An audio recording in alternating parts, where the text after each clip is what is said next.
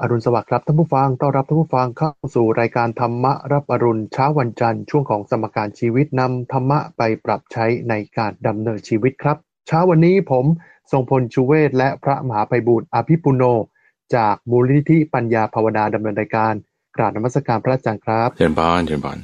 ในทุกวันจันทร์สัปดาห์เว้นสัปดาห์ ก็จะมีคุณทรงพลชูเวศผู้จัดรายการบันทึกสถานการณ์ มาร่วมพูดคุยดูซิว่า ในสถานการณ์ที่เกิดขึ้น ในภาวะปัจจุบัน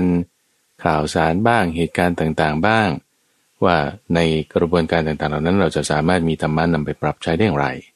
วันนี้เรามีประเด็นเรื่องราวอะไรกันบ้างคุณจงวนเดือนปันครับ ก็ประเด็นข่าวนะครับ เมื่อช่วง 1-2 สัปดาห์ที่ผ่านมานะครับ เรื่องของเด็กอายุ 14 นะครับที่กราดยิงในห้างสยามพารากอนนะครับ ก็ถือว่าเป็นเหตุการณ์ที่ ไม่มีใครอยากให้เกิดขึ้นนะครับ เมื่อก่อนเนี่ยพระอาจารย์เราจะได้ยินเรื่องของอืมการกราดยิงเนี่ยที่ประเทศสหรัฐอเมริกาเมื่อหลายสิบปีที่แล้วนะครับสิบกว่าปีแล้วล่ะเออเราก็จะมีข้อคำถามอยู่ในใจว่าเอ๊ะเหตุการณ์นี้เกิดขึ้นได้อย่างไรอืมอืมนะครับ แต่มาในปัจจุบันนี้ณวันนี้เนี่ยเหตุการณ์นี้เกิดขึ้นที่ไทยแล้วนะครับ แล้วก็หลายส่วนที่เกี่ยวข้องเนี่ยก็มีการ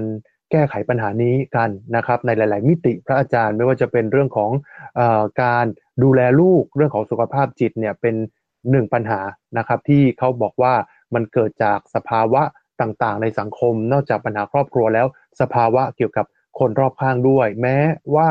เอ่อคุณพ่อคุณแม่เนี่ยจะเลี้ยงดูลูกดีอย่างไรเนี่ยแต่สังคมภายนอกเนี่ยในโรงเรียน หรือว่าในเอ่อ พื้นที่ต่างๆ ในชีวิตของเขาเนี่ยถ้ามันมีเรื่องของความรุนแรงเข้ามาเกี่ยวข้อง หรือว่าเอ่อเกี่ยวกับเพื่อนฝูงอะไรแบบเนี้ยก็อาจจะนำพาเด็กหรือว่า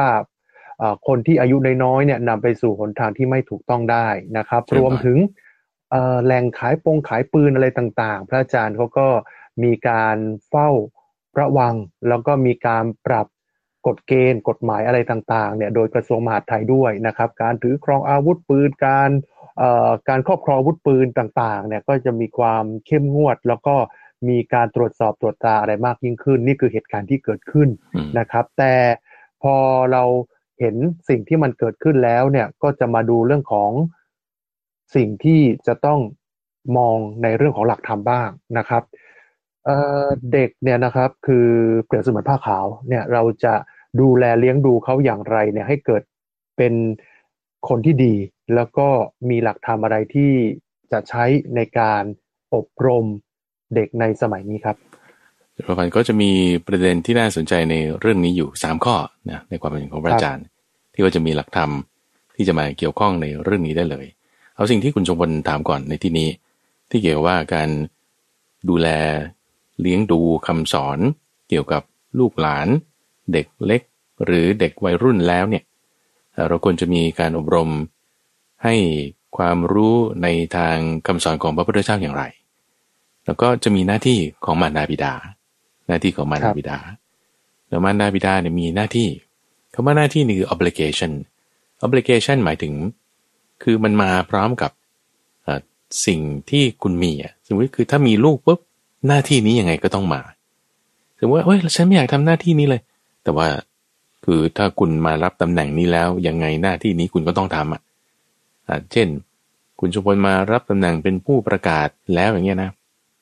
จะไม่พูดหน้าไมโครโฟนเนี่ยมันไม่ได้อย่างเงี้ยก็ต้องทำใช่ไหมครับถ้าถ้าจะประมาทงั้นคุณต้องแก้ไข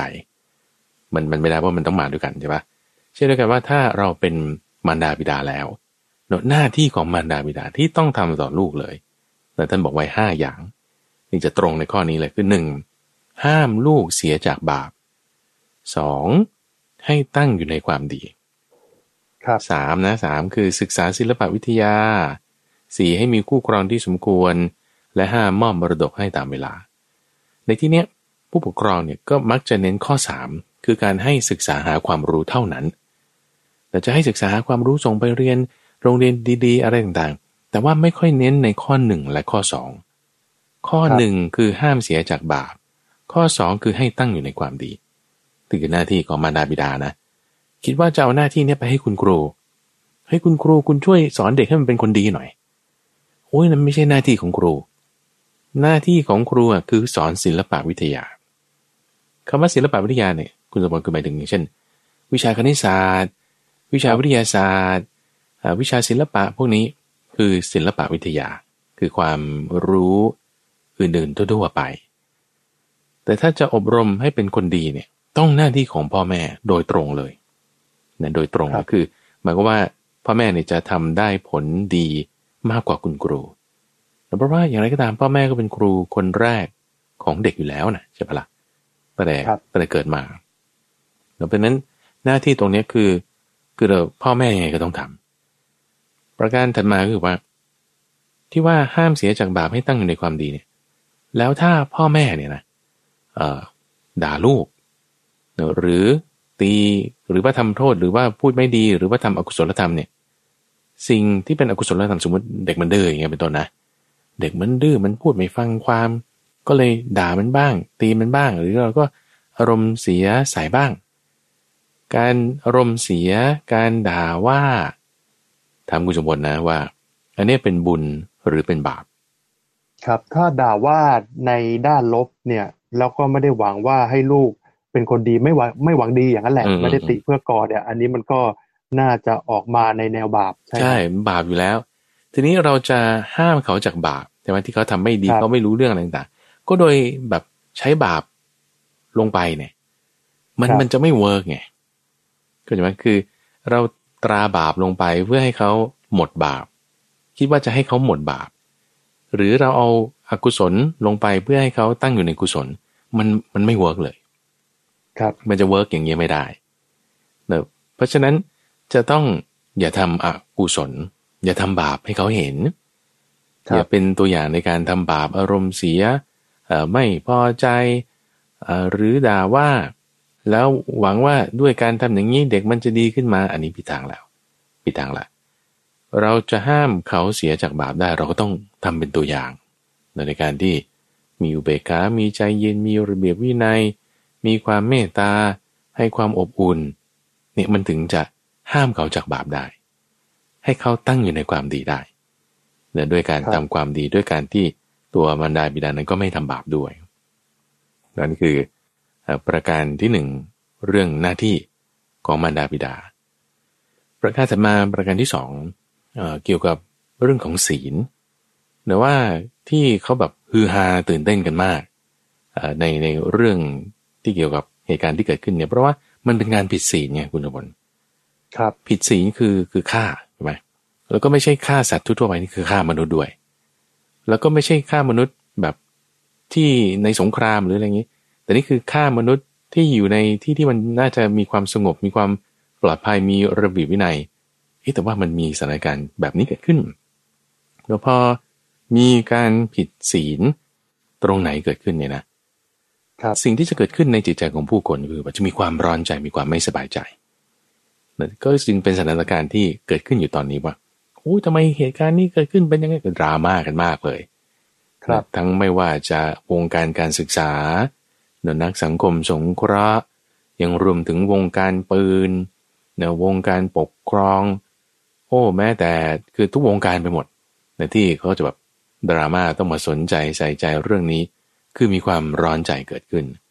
เพราะว่าศีล ถ้าผิดศีลก็จะมีความร้อนใจแต่ถ้าทำถูกศีล ก็จะมีความไม่คลั่นกราม ก็จะมีความไม่กังวลใจแต่ตรงนี้เป็นอุทาหรณ์ให้เราเห็นชัดเจนเลยว่า เออเราก็ต้องรักษาศีลของเราให้ดี แล้วก็นี่คือประการที่สอง ส่วนประการที่สามก็คือว่าทีนี้ถ้าคนผิดศีลไปแล้ว ผิดศีลไปแล้วเนี่ยมันมันแก้ไขได้คุณผลเราแก้ไขได้ ก็โดยการที่ว่าตั้งศีลขึ้นมาใหม่แต่ถ้าพูดถึงตามประเพณีคุณก็ไปสมาทานศีลใหม่ สมาทานศีลขึ้นมาใหม่มันก็ก็ต่อได้อีก ก็ทำดีได้อีก แล้วทีนี้กระบวนการที่จะทำให้ศีลเกิดขึ้น ที่ว่าพูดถึงไปสมาทานศีลเนี่ยนะ แล้วทำไมทุกวันนี้ยังมีคนผิดศีลกันอยู่ตั้งเยอะแยะทั้งนั้นที่ว่าก็สมาทานกันไปวัดก็ทำกันทุกวันพระด้วยซ้ำอย่างเงี้ยนะเฮ้ยแสดงว่ามันไม่ใช่แค่เรื่องพิธีกรรมที่จะทำให้คนมีศีลนะ เออ แต่ถ้าคุณสมบัติลองลองวิเคราะห์ดูในทางกฎหมายเนี่ยนะคดีความที่อยู่ในศาลทั้งหมดที่ค้างอยู่เนี่ยฮะเก้าสิบเก้าเปอร์เซ็นต์นะเป็นเรื่องของการผิดศีลใช่คเก้ารับสิบเก้าเปอร์เซ็นต์เราไม่ว่าจะเรื่อง ขโมยของพูดโกหกเนอะชูสาวเอ่อหรือการฆ่าอาชญากรรมต่างเรียกว่าเกือบร้อยเลยก็ได้พระอาจารย์ เพราะว่าถ้าผิดกฎหมายแล้วก็ต้องผิดศีลด้วยๆแน่นอนะอ่ามันมันมันอาจจะมีเรื่องข้อพิพาทบางอย่างที่อาจจะไม่ได้เกี่ยวกับศีลก็ได้อะอาจจะมีแต่ว่าคือถ้าเอาเรื่องศีลเลยเก้าสิบเก้าเปอร์เซ็นต์แน่นอนแต่ คุณสมมติว่าร้อยเลยใช่ไหมอะไรอย่างนั้นก็ได้คำว่าร้อยเลยเพราะยังไงคนเอ่อมักจะโกหกกันนะฮะเวลาอืมอืมเกิดคดีความกันแล้วส่วนใหญ่มักจะเป็นเรื่องของการที่พูดไม่ตรงกับความเป็นจริงฝ่ายใดฝ่ายหนึ่งเนี่ยแหละ มันก็คือการพูดโกหกนะฮะก็ผิดศีลอยู่ดีพระอาใช่จารย์แล้วประเด็นคือตรงนี้ว่าเออในในทั้งหมดเลย ถ้าบอกว่าเราให้ทุกคนมีศีลได้หมดเลยเนี่ย คดีความเนี่ยลดลงแบบควบเลยแล้วตำรวจตกงาน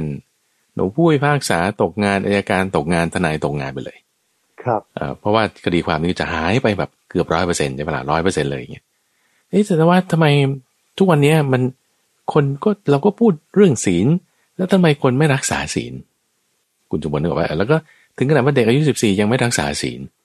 เรายังขยายวงกว้างออกไปไม่ใช่แค่สัตว์ทั่วๆไปนี่ยังถึงเป็นมนุษย์ แล้วก็อยู่ในสถานที่ที่น่าจะมีความปลอดภัยที่ คนไม่ปฏิบัติตามศีลเนี่ยนะก็เพราะว่าศรัทธาเนี่ยมันน้อยศรัทธานี่มันน้อยศรัทธาน้อย เพราะว่าปัญญาน้อยแต่ถ้ามีปัญญามาก เสมอกันกับศรัทธาแล้ว ศีลเนี่ยเขาจะรักษาได้อย่างเต็มที่ ศีลจะรักษาได้อย่างเต็มที่ คือกำลังพูดถึงประเด็นนี้นี่ว่า ไม่ใช่ว่ากฎหมายนะคุณผู้ชมสมมติว่าเราออกกฎหมายควบคุมการใช้ปืนเนอะครับอ่ามี หลักสูตรการสอนอบรมพ่อแม่ ให้สอนลูกอย่างดีเนอะกฎหมายหรือมาตรการอะไรก็ตามเนี่ยถ้าไม่ได้เพิ่มปัญญาไม่ได้เพิ่มศรัทธาเนี่ยจะรักษาศีลไม่ได้โอเคนะ กฎหมายหรือข้อปฏิบัติ กฎกระทรวงหรือนโยบายอะไรต่างๆก็ตาม จะครับต้องประกอบกันแล้วให้เพิ่มปัญญาให้บุคคล สามารถเพิ่มความมั่นใจให้คนในการที่จะรักษาศีลได้ ศีลจึงจะได้รับการรักษาได้แล้วก็จะไม่มีปัญหาพวกนี้แน่นอน นี่คือประการที่สามครับแต่ก็ตั้งเป็นข้อสังเกตไว้คุณสมบัติว่าหลักธรรมะนี่มันมี ที่จะให้เราแก้ปัญหาในเอ่อชีวิตประจำวันของเราได้นั่นเองเจริญพันอืมครับก็หลักการเนี่ยก็คือพ่อแม่ต้องห้ามลูกเสียจากการทำบาปนะครับ อันนี้เป็น ประเด็นสำคัญที่หลายคนอาจจะมองข้ามเผลอๆเนี่ยบางทีพ่อแม่รังแกฉัน ไปดุด่าว่ากล่าวลูกเสียเองเนี่ยก็สร้างบาปต่อไปเรื่อยๆนะครับใช่แต่ว่าที่สำคัญเนี่ยก็สมัยนี้พระอาจารย์คือมันจะต้องมีวาทศิลป์ในการสอนเด็กเหมือนกันพระอาจารย์ ในหลักธรรมะเนี่ย ถ้าในกรณีที่พระอาจารย์สอนคนรุ่นใหม่เนี่ยพระอาจารย์จะต้องมีการปรับด้วยไหมฮะเนี่ยโอ้แน่นอนคุณสมบัติคือครับคือหลักธรรมเนี่ย ไม่ไม่ได้ปรับอยู่แล้วเหมือนเดิมถูกไหมศีลสมาธิปัญญานี่คือหลักโดยกว้างๆเนาะครับแต่วิธีการนำเสนอเนี่ยต้องเปลี่ยนเนอะวิธีการนำเสนอยังไงก็ต้องเปลี่ยนตามเอ่อเอาเอาแค่ง่าย ๆ เรื่องภาษาก่อนก็ได้อะเอ่อครับภาษาไทยภาษาอังกฤษแล้วคนนั้นก็พูดภาษาอะไรเราก็ต้องพูดภาษานั้นใช่ไหมแล้วทีนี้พูดภาษาแล้วก็ยังต้องภาษาสำหรับสำหรับวัยนั้นด้วยสำหรับกลุ่มคนนั้นด้วย เช่นถ้าเราพูดกับกลุ่มคนที่เป็นชาวบ้านชาวนาอย่างเงี้ย คุณจะพูดเรื่องตลาดหุ้นเนาะมันมันก็จะไม่เก็ตกันแล้วอะเอ่อหรือถ้าเป็นเด็กรุ่นใหม่คุณต้องใช้สับแสงภาษาอีกแบบหนึ่งเนอะซึ่งจะจะทำให้คลิกกับเขา อันนี้ต้องปรับแน่นอน เพื่อให้เขาเข้าใจได้พระพระพุทธเจ้าเองก็ใช้เทคนิคนี้หลักการนี้นะคุณสมบัตินะเอ่อครับถ้าคุยกับพวกพราหมณ์พวกพระราชาท่านก็จะพูดอุปมาแบบหนึ่งเนอะมีระเบียบวิธีการพูดอย่างหนึ่ง แต่นี้พอพูดกับชาวบ้าน คนชนชั้นแรงงานท่านก็จะยกอุปมาอุปไมยอีกอย่างหนึ่ง ที่ที่แตกต่างกันเราจะเห็นแพทเทิร์นของการพูดที่แตกต่างกันแน่นอน แล้วก็เนื้อหาที่พูดนี่ก็ต่างกันด้วยแล้วบางทีก็จะแจกแจงรายละเอียดมากน้อยไม่เท่ากัน แล้วก็เหมือนกับท่านเปรียบนี้เหมือนกับว่าแม่เราจะเอาอาหารให้ลูกกิน ลูกคนโตก็กินคำใหญ่หน่อยได้ กินอาหารที่เป็นเป็นชิ้นใหญ่หน่อยได้ ลูกคนเล็ก แม้จะเอาช้อนใหญ่ ๆ ให้จับยัดใส่ปากก็ไม่ได้ต้องช้อนเล็กๆเนื้ออาหารก็ต้องอ่อนๆหน่อย แล้วก็ต้องชงให้เหมาะกับเอ่อแต่ละคนที่เขาจะรับประทานอาหารนั้นได้ แล้วก็ลักษณะการที่จะมอบให้การ deliver การพูด อันนี้ต้องเปลี่ยนแน่แต่เนื้อหาหลักการอันนี้ไม่เปลี่ยนไม่ว่าจะเรื่องของจิต เรื่องศีลสมาธิปัญญา เรื่องอายตนะ เรื่องการ ความเป็นเหตุเป็นผลเรื่องอนัตตา หลักการนี้ก็ยังเหมือนเดิม แต่วิธีการนำเสนอต้องเปลี่ยนเจริญพรครับนะครับ นี่คือเรื่องของหลักธรรมนะครับ ในการเลี้ยงลูกแล้วก็การใช้ชีวิตในโลกปัจจุบันนะครับ ต้องมีการปรับเปลี่ยนนะครับ ปรับเปลี่ยนนะครับในหลาย ๆ เรื่องให้สอดคล้องกับสถานการณ์ปัจจุบัน แล้วก็ผู้ชมผู้ฟังด้วยนะครับอะมาดูเรื่องของสถานการณ์ในไทยแล้วก็ต่างประเทศด้วยนะครับ คือเกี่ยวเนื่องกันเนื่องจาก สัปดาห์ที่ผ่านมานะครับ ก็เกิดเหตุเรียกว่าสงครามก็ได้นะครับ ก็คืออการกระทบกระทั่งการระหว่างอิสราเอลกับกลุ่มฮามาสนะครับ ความขัดแย้งนี้ก็ส่งผลกระทบกับประเทศไทยนะครับทำให้มีผู้ที่ไปทำงานอยู่ที่อิสราเอลเนี่ยนะฮะเสียชีวิตนะครับ แล้วก็บางส่วนเนี่ยก็ กำลังจะกลับนะครับ ก็มีทยอยกลับมาบางส่วนแล้วนะครับ ตรงนี้ก็คือ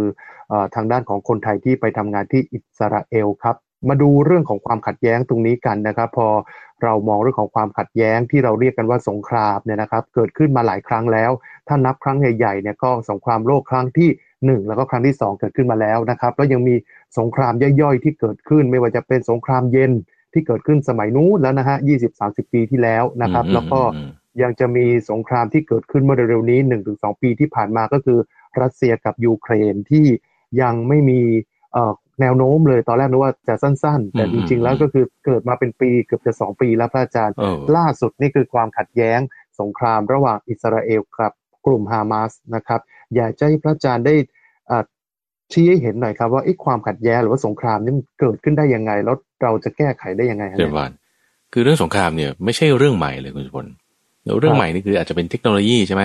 เขาใช้โดรนเขาใช้อ่าเครื่องบินที่มันไม่มีคนขับอะไรอย่างนี้แล้วเนี่ยนะอันนี้คือเทคโนโลยีใหม่ ๆ สมัยก่อนก็ต้องเรือรบบ้างหรือใช้ยกพลขึ้นบกคือเทคโนโลยีมันเปลี่ยนแน่ แต่สงครามเนี่ยมีมานู้นตั้งแต่สมัยพระพุทธเจ้ายังอยู่แล้ว หรือก่อนพระพุทธเจ้าจะอุบัติขึ้นด้วยแต่เพราะนั้นท่านสอนตรงนี้เอาไว้ ว่าที่ทะเลาะกันเนี่ยนะ คือรบกัน ใหญ่กันแบบว่าสงครามโลกใช่ไหมสงครามโลกครั้งที่สองครั้งที่หนึ่งที่ผ่านมา คือไอ้ตอนนั้นเนี่ยเขาก็ไม่ได้เรียกหรอกว่าอันนี้คือสงครามโลก คือเขานักประวัติศาสตร์มาเรียกภายหลังที่เรียกอย่างนั้นเพราะว่ามันแผ่อะไรอะเรื่องเรื่องราวเนี่ยไปทั่วโลกไปหมดอะทีนี้สงครามในภูมิภาคแต่ที่ตอนนี้เกิดขึ้นกันอยู่ก็คือที่ในยุโรปตะวันออก ยูเครนกับรัสเซียใช่ไหมครับ แล้วก็ใน ตะวันออกกลางเนี่ยออนี่คือสงครามในภูมิภาค แล้วยังรวมถึงสงครามกลางเมืองด้วยในประเทศที่มีความไม่สงบในแอฟริกาแล้วก็ยังมีประทุกันอยู่ตลอดเวลา หรือเราเราค่อยๆจากใหญ่นะลงไปเล็กๆนะคุณสมบัตินะจากสงครามโลกใช่ไหมไปถึงสงครามระหว่างภูมิภาคแล้วสงครามในในประเทศเขาเอง หรือแม้แต่ว่าทะเลาะกันในสรัสภา รัฐสภาอย่างเช่นของไต้หวันเนี่ยเขาลงมือลงไม้กันเลยนะเออเคยเคยดูข่าวอยู่เออ หรือถึงขนาดไม่ต้องลงมือลงไม้เอาแค่แบบชี้หน้าด่ากันในรัฐสภาไทยก็มีใช่ปะตึงขึ้นขึ้นมาที่ยกเก้าอี้ขึ้นมาอย่างเงี้ยนะหรือเอาเล็กลงไปกว่านั้น เอาในครอบครัวเราเนาะพ่อกับแม่ทะเลาะกัน พี่กับน้องทะเลาะกัน ลูกกับพ่อทะเลาะกัน หรือเพื่อนระหว่างระหว่างบ้านทะเลาะกัน การทะเลาะกันจากน้อยๆ จนถึงใหญ่ขนาดสงครามโลกคุณสมบัติเกิดจากสาเหตุอันเดียวกันนี่นะเกิดจากสาเหตุอันเดียวกัน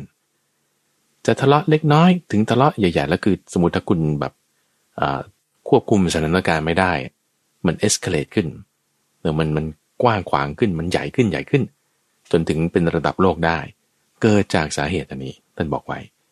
คือเรื่องของกามก็ไก่สระอามอมา คำนี้อย่าไปเข้าใจว่าเป็นเรื่องเฉพาะชู้สาวเท่านั้น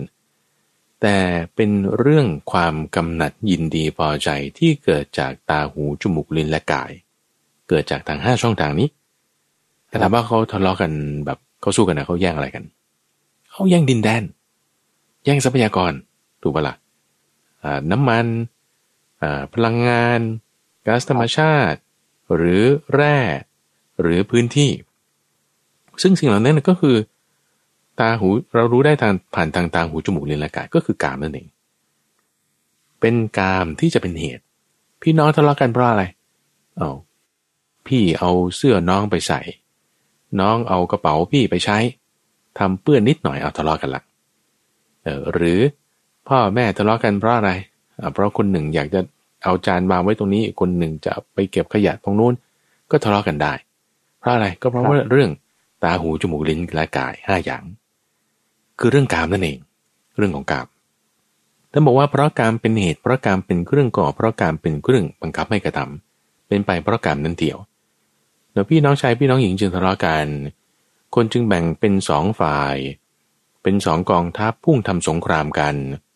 แต่ยังมีการขโมยมีการวิ่งราวมีการปล้น เพราะเรื่องของกามเนื่องเพราะเรื่องของกาม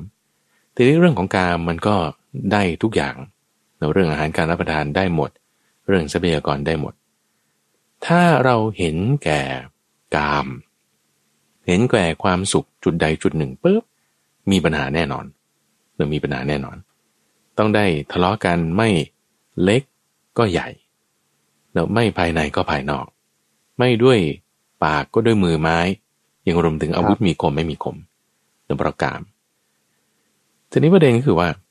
โอเค รู้แล้วว่าเพราะการเพราะว่ามันก็เรื่องผลประโยชน์นั่นแหละนะพูดกันอีกทีนึงก็เรื่องผลประโยชน์ คุณทะเลาะกันเพราะเรื่องผลประโยชน์ทีนี้จะทำยังไงให้แบ่งผลประโยชน์ให้มันลงตัว จะได้มีความสุขกัน ไม่ต้องทะเลาะกันแต่ที่วิธีการที่จะระงับกามได้คุณสุพลคือถ้าจะแบ่งยังไงก็ตามเนี่ย มันไม่ได้จะให้พอใจได้ทั้งสองฝ่ายหรอก เอางี้นะสมมุติว่า เวลาเขาเซ็นสัญญาสงบศึกกันอย่างเงี้ยนะ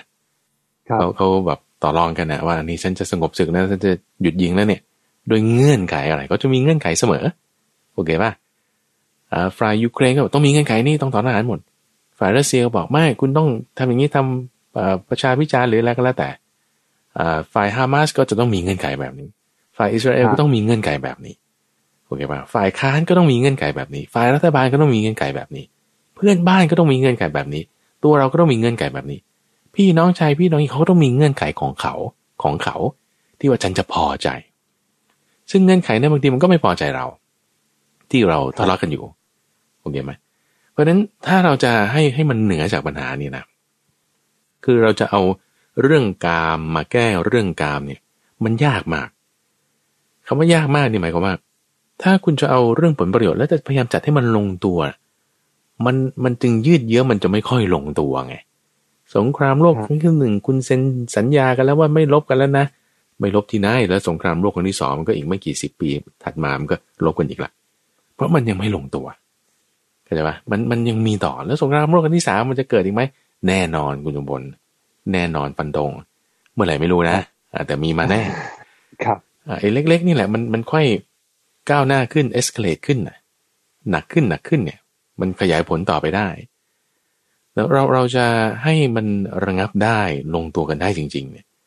พูดด้วยเรื่องของการไม่มีทางได้เลย มันมันจะไม่ลงตัวนะแต่วิธีการแก้เนี่ยคือต้องอยู่เหนือจากเรื่องของกามขึ้นไปเราอยู่เหนือจากเรื่องของกามขึ้นไป ก็คือต้องมีความเมตตากัน มีการให้อภัยกัน มีการเห็นอกเห็นใจกัน ต้องด้วยจิตแบบนี้เท่านั้นอะ มันถึงจะแบบไม่ได้จะเห็นแก่ผลประโยชน์ เรื่องของตาหูจมูกลิ้นและกายแจิตที่เป็นแบบนี้คือจิตที่มีพรหมิหารสี่ในพรหมิหารสี่ท่านจึงบอกว่า คนที่เป็นผู้นำคนที่เป็นผู้ใหญ่เนี่ย ต้องมีพรหมิหารสี่นะ ถ้าไม่งั้นมันจะปกครองกัน มันจะไม่มีความสุขเลยเราอย่างประเทศไหนที่จะหรือหัวหน้าคนไหนอะที่เน้นเรื่องผลงานมาก ๆเลยเนี่ยบางทีลูกน้องก็เครียดนะเออเครียดเอาเอาเรื่องผลประโยชน์ เรื่องผลงานนำเนี่ยเครียด แต่ถ้าเออมีเมตตาเออมีความเห็นอกเห็นใจเออมีการให้กำลังใจในรูปแบบต่างๆเออก็จะสบายใจอยู่กันได้ดีครับ เอาจุดเนี้ยมาเป็นตัวแรงจูงใจให้เกิดการทำงาน หรือเป็นจุดที่จะให้เกิดความลงตัวกัน ในการที่จะไม่ทะเลาะกัน ในการที่จะเห็นอกเห็นใจกันในการที่จะมีเมตตากัน ต้องใช้เมตตา ต้องใช้พรหมวิหาร ต้องใช้อุเบกขาเอางี้นะฮะทีนี้ถามว่าอ้าวก็คนอยู่ในชนชั้นปกครองเนี่ย จะทำไงให้เขามีเมตตา มีอุเบกขาแล้วก็เห็นอกเห็นใจกันมันจะได้เหรอ ครับ ก็นั่นนะสิคุณพลใช่ไหมล่ะ เพราะฉะนั้นคนที่อยู่ในชนชั้นปกครองเนี่ยก็ต้องประกอบด้วยปัญญานะเอ่ออย่าให้กามบังหน้านะเอ่อแล้วก็ถ้าบอกว่าเราเลือกคนที่มีคุณธรรมน้อยเห็นแก่ผลประโยชน์มาก มันก็จะมีความเสียหายต่างๆเหล่านี้ตามมา ครับดูประชาชนที่ในอิสราเอลเป็นต้นก็ตามนะ หรืออ่ายูเครนอะไรเงี้ยเขาก็ได้รับความลำบากพลาดๆเพราะว่าสงครามที่เกิดขึ้นต่อให้ฝ่ายใดฝ่ายหนึ่งได้เปรียบอะฝ่ายไหนได้เปรียบเดี๋ยวไปคิดว่าเขาจะสบายเขาก็ลำบากแบบของคนที่ได้เปรียบนั่นแหละ สงครามน่ะเออครับมันมันมันก็เป็นอย่างนี้อืมเพราะฉะนั้นต้องใช้ปรหมวิหารสี่ถึงจะแก้ปัญหานี้ได้เจริญบาน ครับ ก็สงครามไม่เคยก่อให้เกิดประโยชน์กับใครนะครับอืมมีแต่ความสูญเสียทั้งคู่นะครับ หลักๆก็คือเกิดจากความขัดแย้ง แล้วก็หลายสิ่งหลายอย่างนะครับ ที่ก็คือย้อนกลับไปก็เรื่องศีลนะพระอาจารย์ใช่ใช่ไหมฮะเออก็คือถ้าปฏิบัติถูกต้องตามศีลนะฮะไม่ต้องเยอะนะฮะศีลห้าก็พสี่อหแล้วน้าฮะอืมปฏิปฏิบัติให้ได้แล้วก็ปฏิบัติให้ถูกต้องเนี่ยทำได้ทุกวันเนี่ยโอ้สุดยอดแล้วฮะอืมเพิ่มเติมอีกนิดหนึ่งคือว่า คือลักษณะของคนที่ยังบริโภคกามเนี่ยคือพระอาจารย์อาจจะพูด มันมันมันเกินไปนิดหนึ่งว่า โอ้ยฉันครับยังยินดีในทางกามอยู่จะให้ฉันมีความเมตตาพรหมิหารเลยคือ อย่าไปคิดคือฉันทำไม่ได้ แต่อย่างน้อยอย่างที่คุณทรงพลพูดประเด็นนี้ถูกต้องว่าสำหรับผู้บริโภคกาม ผู้ที่ยังยินดีพอใจในทางความสุขทางตาหูจมูกลิ้นและกาย แต่ฉันยังต้องการผลประโยชน์อยู่ อย่างน้อยให้มีศีลฮะศีลเนี่ยจะเป็นตัวรักษาเนาะให้ครับว่าถ้าจะแบบด่ากันมากกัน ก็ไม่ฆ่ากันแล้วกันนะอย่างเงี้ยเอ่อ มันยังพอห้ามกันได้ ถ้าจะแบบใช้วาจาทิ่มแทงกันก็อย่าโกหกกันก็แล้วกันนะมันก็ยังครับพอควบคุมได้บ้างนะถึงถึงถึงจะดีเราใช้ศีลก็ได้เจริญวันครับเอาละครับ สัปดาห์นี้นะครับ เริ่มต้นกันแล้วนะครับ กับเทศกาลกินเจนะครับอืมก็เริ่มต้นตั้งแต่ 15 ตุลาคมถึง 23 ตุลาคมนะครับ เริ่มต้นขึ้นแล้ว แล้วก็เอ่อหลายคนนะครับ ก็ทั้งถือศีลแล้วก็กินเจด้วยก็ต้องทำสองอย่างควบคู่กันพระอาจารย์ครับอืมใช่ก็ถือใช่ศีล แล้วก็กินเจด้วย ทานเจนะฮะ ถ้าจะพูดกันอ่าให้สุภาพแล้วก็ไพเราะก็ถือศีลทานเจอะไรกันแบบนี้อืมก็มีคำถามมาว่า เออการงดทานเนื้อสัตว์เนี่ยแน่นอนล่ะครับได้บุญนะฮะไม่ไปบีบเบียนเขาเปรียบเทียบไปอย่างนี้ดีกว่า คนก็ถามว่าทานเนื้อสัตว์เนี่ยมันจะบาปน้อยกว่าดื่มเหล้านี่จริงไหมฮะเอ่อทานเนื้อสัตว์บาปน้อยกว่าดื่มเหล้าจริงหรือโอเคเอ่อวิธีคิดนี้มันมัน ไม่ค่อยถูกนิดหนึ่งนะพระอาจารย์ว่าแปลกๆเออมันแปลกๆนะว่าอาจารย์เดี๋ยวนี้คนตั้งคำถามแปลกๆอะอาจารย์เออคือแทนที่ว่าจะคิดว่ามันบาปน้อยหรือบาปมาก เราควรคิดว่าอันไหนได้บุญมาก หรือได้บุญน้อยดีกว่าอ๋อเออ มองเปลี่มยอนงวิจาธีกคิดนะเออมองจากมุมบวกดีกว่าแล้วครับคือเหมือนกับว่า เราเราจะทำความผิดอะแต่ว่าหาช่องที่มันจะออกให้มันผิดผิดแต่ให้ผิดน้อยหน่อยไม่คิดอย่างนี้ไม่ดีคิดอย่างนี้ไม่ดี เอาหมายก่อนว่าเอ่อบุญนี่เกิดจากอะไร ในช่วงเทศกาลที่เราจะระลึกถึงการทำความดีอย่างนี้เป็นต้นค รับที่พูดกันก็คือรักษาศีลอันนี้ดีแน่นอน รักษาศีลนี่คือตรงกับที่พระพุทธเจ้าสอน ความบริสุทธิ์เนี่ยจะเกิดขึ้นเริ่มจากว่าจิตใจของเราที่มีศรัทธาในการที่เราจะลงมือทำลงมือปฏิบัติแล้วจะลงมือทำลงมือปฏิบัตินี่ทำยังไง เอารักษาศีลคือทางกายทางวาจาเราไม่ฆ่าเองเราไม่โกหกไม่ลักทรัพย์ไม่รู้อยู่ในการศีลห้าทั่วไป ส่วนหลักการในเรื่องของการกินเจก็คือว่า เราไม่ปรงชีวิตผู้อื่นเพื่อที่จะมาต่อชีวิตของตัวเราเองนั่นนี่คือหลักการคือไม่เบียดเบียนชีวิตของคนอื่น เพื่อที่จะต่อชีวิตของตัวเราครับ อย่างไรก็ตาม ความบริสุทธิ์เนี่ยไม่ได้เกิดจากอาหาร ต้องเข้าใจข้อนี้ด้วยนะ ความบริสุทธิ์ไม่ได้เกิดจากอาหาร คือถ้าสมมติว่ากินอาหารประเภทนี้ แล้วครับฉันจึงจะบริสุทธิ์ อันนี้คือจะไม่ใช่ เพราะว่า ความบริสุทธิ์มันอยู่ที่จิต ไม่ได้อยู่ที่อาหารเข้าใจไหมอืมอาหารครับไม่ได้เป็นต้นเหตุ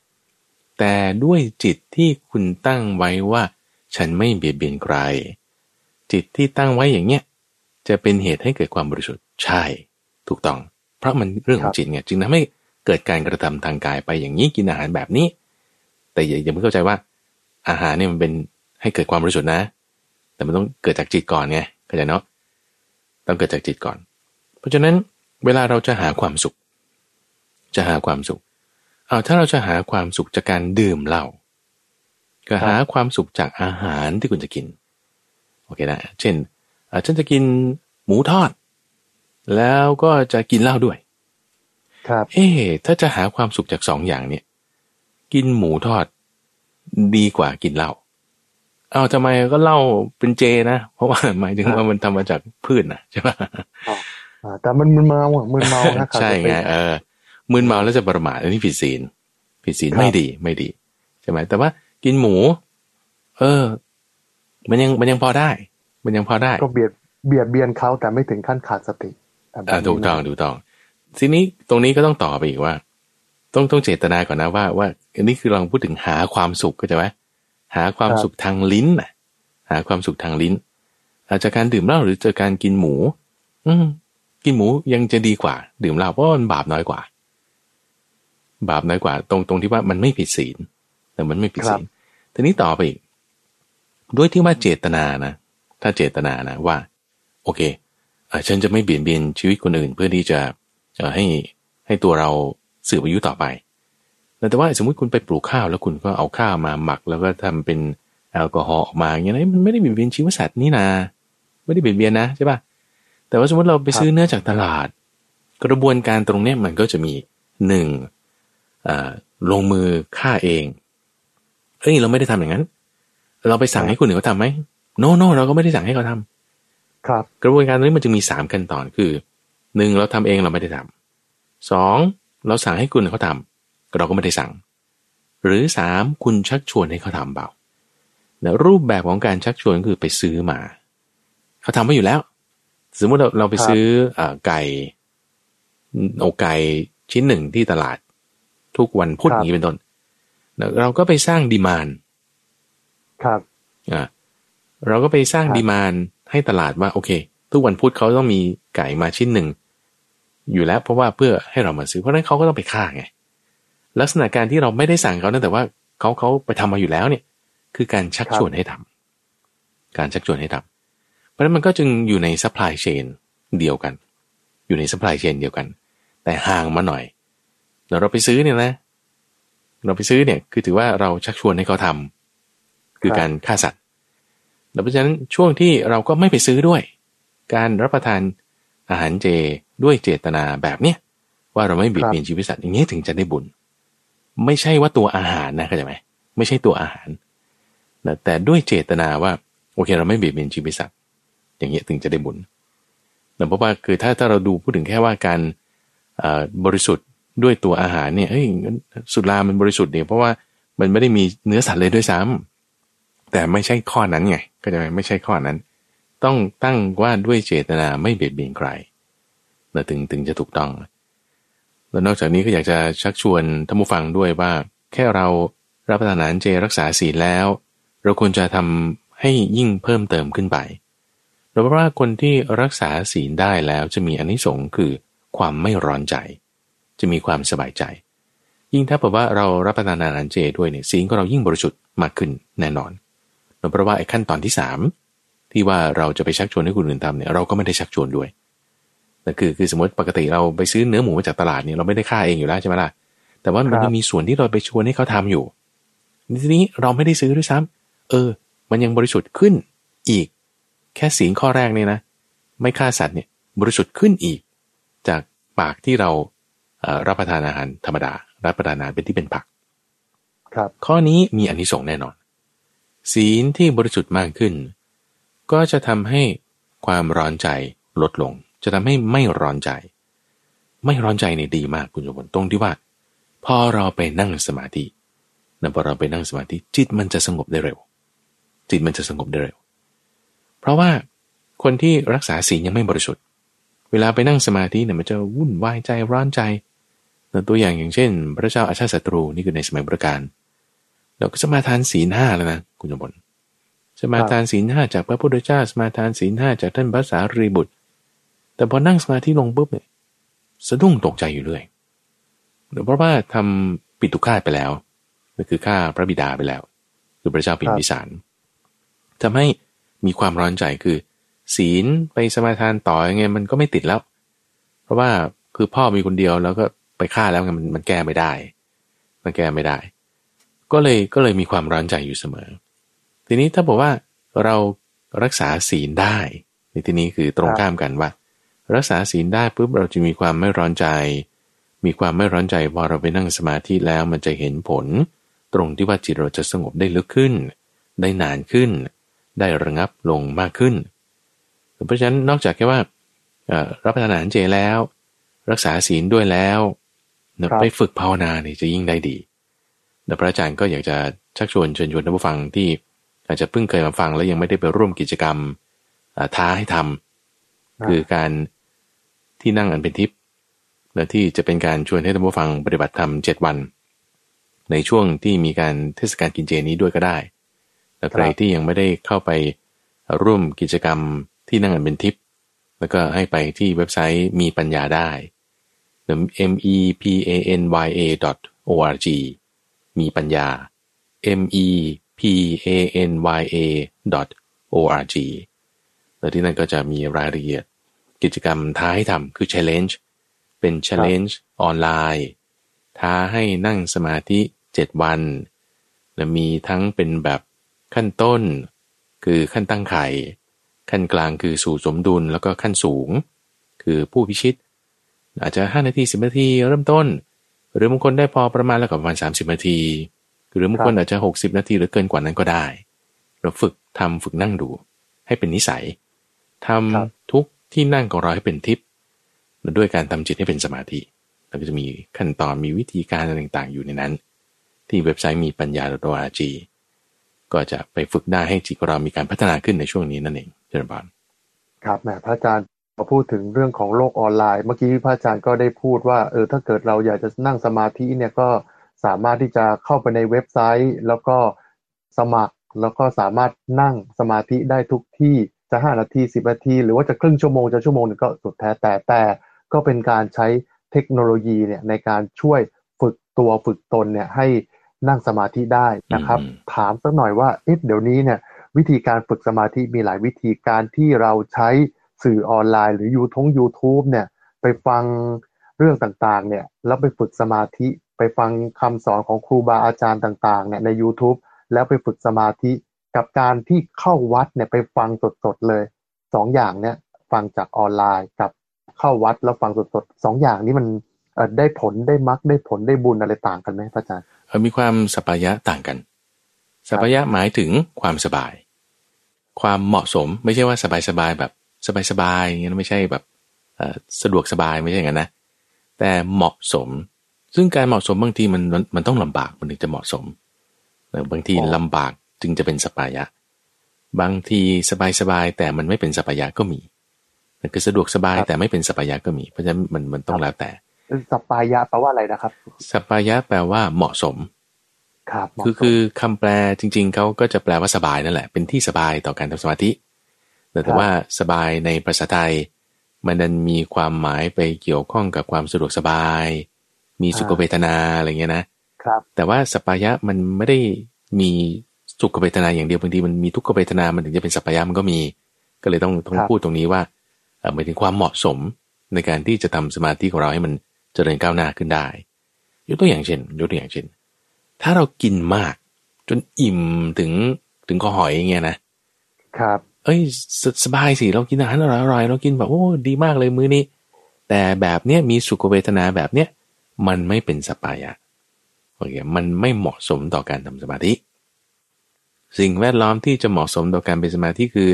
ความเป็นผู้มีท้องอันพร่อง ท้องคุณต้องมีอาหารน้อย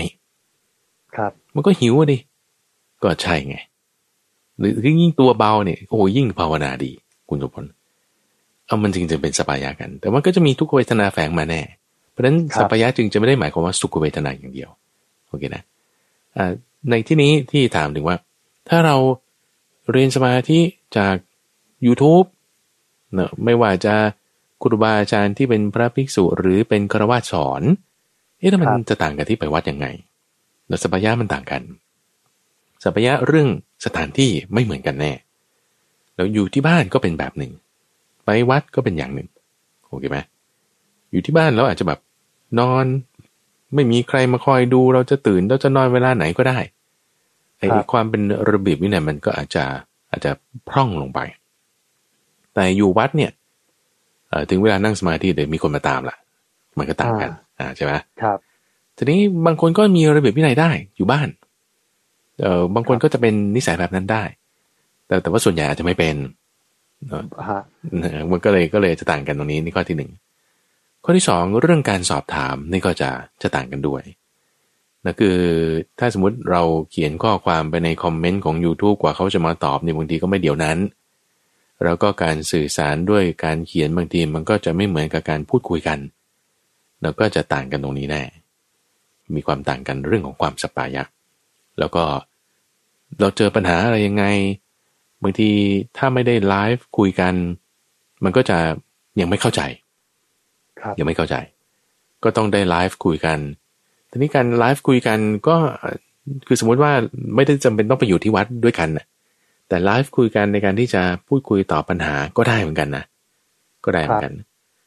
แล้วก็ลักษณะนี้ก็ก็เคยมีพระพุทธเจ้าอยู่ที่หนึ่ง แล้วก็ภิกษุหรือกระหัสคนใดคนหนึ่งอยู่อีกที่หนึ่งแต่ท่านก็โทรจิตไปสอนคำว่าโทรจิตไปสอนเนี่ยก็คือสมัยเนี้ยเราก็มีตาที่หูที่กันทุกคนแล้วอะคุณชมบลหมายถึงคุณยุกโทรศัพท์ขึ้นปุ๊บหูทิพเลย รู้หมดเออคุณเปิดแอปขึ้นปุ๊บตาทิพเลย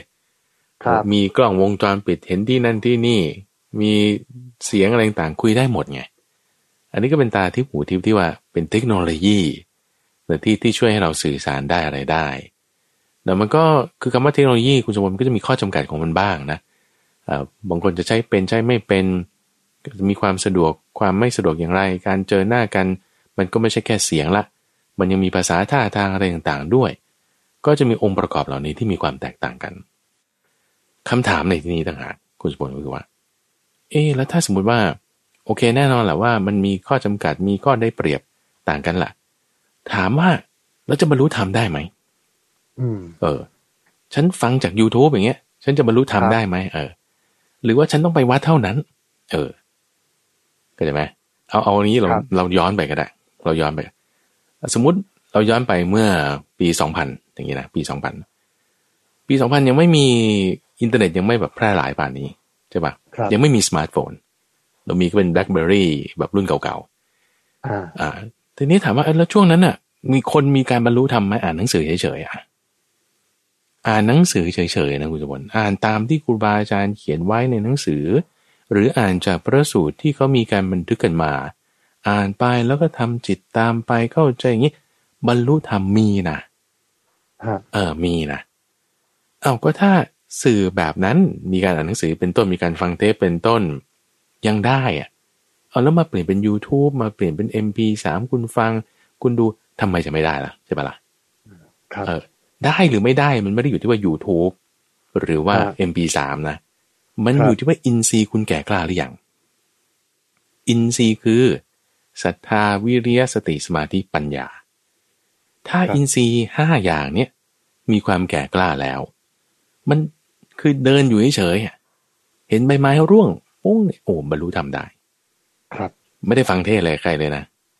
แต่พอเรามาไตรตรองใคร่ครวญสิ่งที่เราได้เคยได้ยินได้ฟังมาเสร็จบึ๊บปล่อยวางหมดจดบึ้มบรรลุทำได้เลยขณะนั้นอาจารย์หนังสืออยู่ดู YouTube อยู่ฟัง MP3 อยู่ หรือคุยกับครูบาอาจารย์อยู่ หรืออยู่คนเดียวเฉยๆอยู่บนเตียงที่จะตาย อยู่ในโรงพยาบาล กินข้าวเดินทางกับรถได้หมด ได้หมด นี่นั่นเองมันมันเหตุปัจจัยมันคือตรงนี้อินทรีย์ของเรานั่นเองครับ อืม ครับพระอาจารย์ก็พูดถึงเรื่องนี้จะไม่พูดก็ไม่ได้นะครับ รายการธรรมะเนี่ย คือมีเรื่องของดาวที่กำลังจะย้ายพระอาจารย์นะเป็นยังไงคือเราไม่ได้ส่งเสริมเรื่องของการที่จะไปผูกร่วง หรือว่าจะเชื่ออะไรผิดผิดงมงงมงายนะฮะแต่แต่ก็บางบางเรื่องเนี่ยไม่เขาบอกว่าเออไม่เชื่อก็อย่าลบหลู่เอามาคุยเรื่องนี้ดีกว่า เพราะว่าวันที่สิบเจ็ดตุลาคมเนี่ยนะฮะเขาบอกว่าราหูจะย้ายพ อราหูย้ายเนี่ยนะครับ ก็จะมีผลกระทบกับคนในราศีต่างๆ ทั้ง 12 ราศีเนี่ย ครบทุก 12 ราศีแล้วครับ จะบวกจะลบก็สุดแท้แต่ แล้วก็จะมีพิธีกรรมต่างๆ ด้วยนะพระอาจารย์เรื่องของการสวดไหว้พระราหู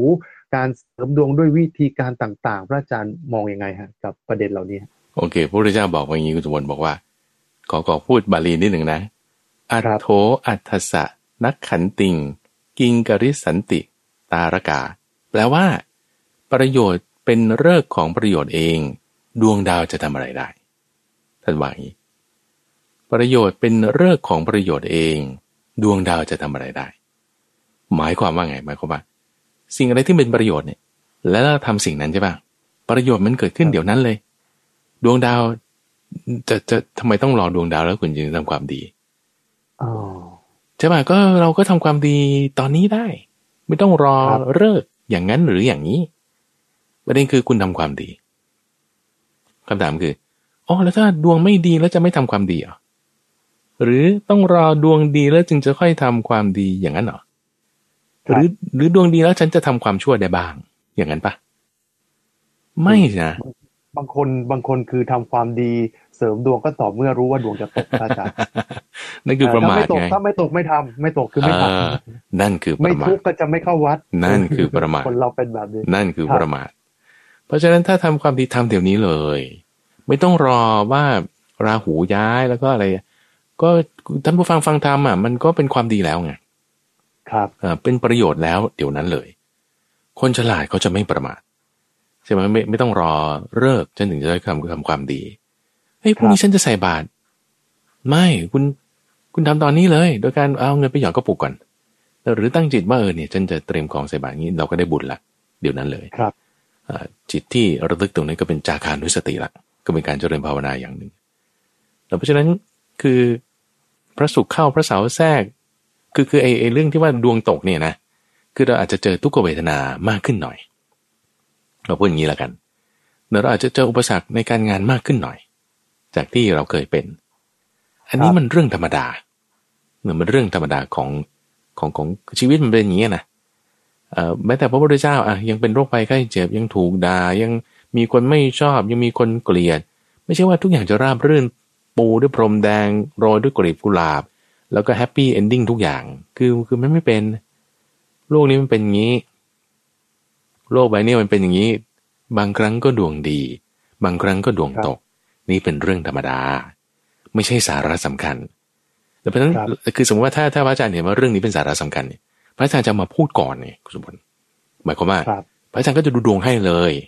แต่ช่วงนี้นะ คนที่เกิดวันนี้ต้องระวังตัวนะ เพราะว่าจะเกิดสิ่งนั้นสิ่งนี้ คือพระอาจารย์เนี่ยจะหาข้อมูลมาให้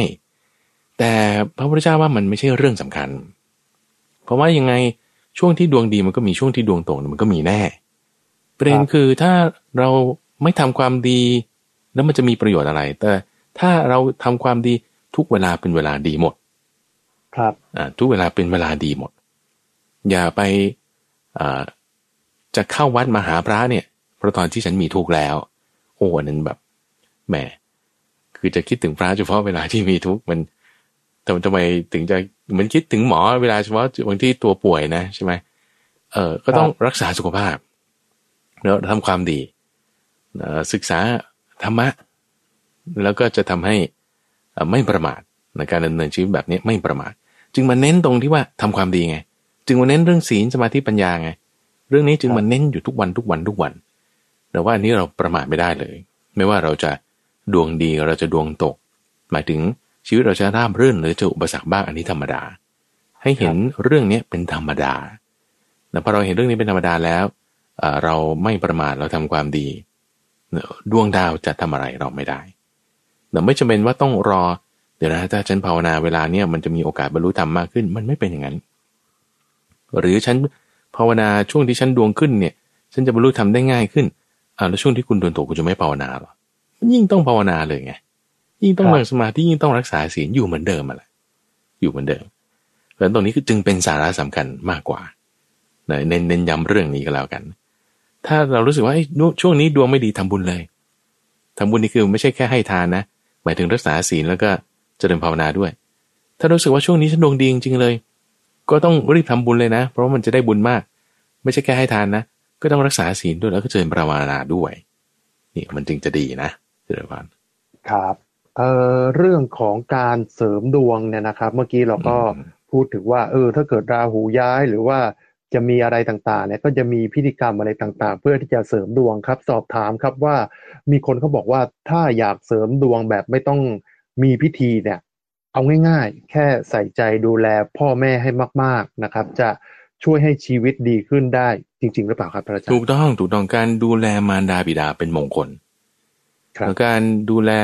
ไม่ใช่แค่มารดาบิดา ยังรวมถึงบุตรภรรยาหมายถึงสามีครับด้วยอย่างเงี้ยนะอ่าหมายถึคงรับภรรยา สามีคู่ครอง ครอบครัวเอ่อการงานเป็นมงคลครับนะคือนี่คำว่าเป็นมงคลเนี่ยคือเป็นวัตถุมงคล คือบางทีเราอาจจะแบบว่าไปเน้นเรื่องเอ่อพิธีกรรม แล้วก็ได้วัตถุมงคลอย่างนี้ใช่ไหมอ่าคือโดยเฉพาะยิ่งอะพระสงฆ์นี่เป็นเจ้าแห่งพิธีกรรมเลยคุณผู้ชมเอ่อ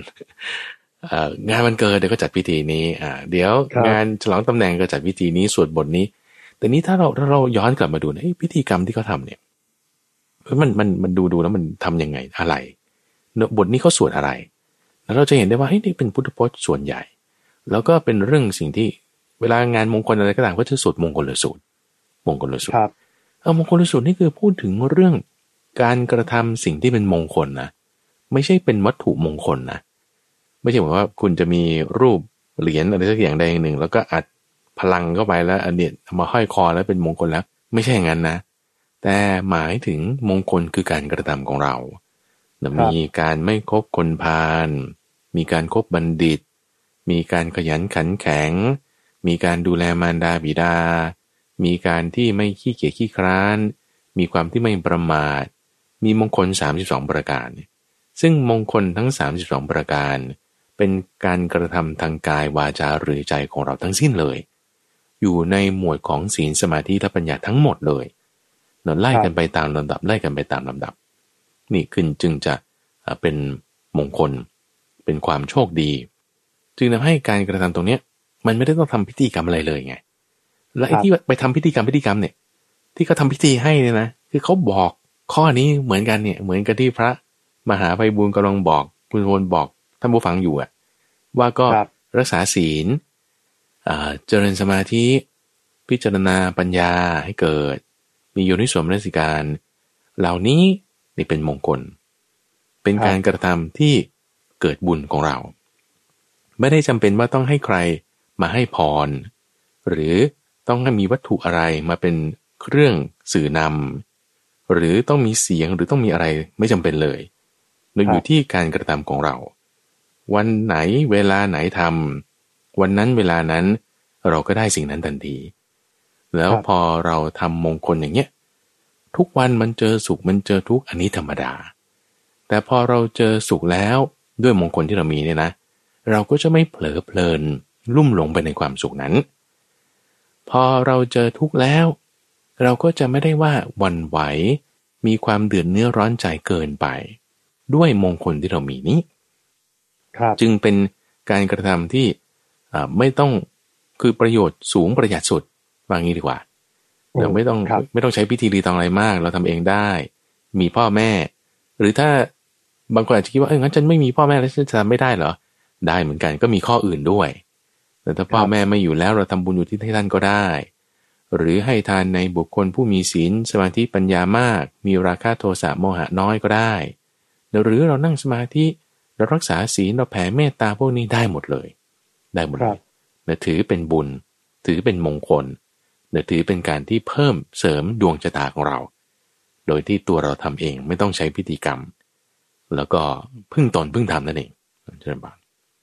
ครับเอาละครับ ทั้งหมดนี้นะครับเป็นเรื่องราวนะครับที่มาพูดคุยกันนะครับ ด้วยการนำสถานการณ์ปัจจุบัน แล้วก็หลักธรรมะนะครับ มาปรับใช้นะครับ เพื่อที่ จะให้ท่านผู้ฟังได้เห็นว่าโลกทุกวันนี้มีความเปลี่ยนแปลงเปลี่ยนไป แต่ว่าธรรมะขององค์พระสัมมาสัมพุทธเจ้าไม่ได้เปลี่ยนไปครับ แต่ว่าเราต้องนำมาประยุกต์ใช้ให้มีความเหมาะสมกับโลกทุกวันนี้ครับเอาละครับ ทั้งหมดนี้เป็นเรื่องราวที่นำมาฝากกับทุกฟังในรายการธรรมะรรุณเช้าวันจันทร์ช่วงของสมการชีวิตกับผมทรงพลชูเวศและพระมหาไพบูลย์อภิปุโนจากมูลนิธิปัญญาภาวนาครับ วันนี้เวลาหมดแล้วครับ เราสองคนลาท่านผู้ฟังไปก่อน พบกันใหม่ในครั้งหน้า วัสดีครับ เจริญพรเจริญพร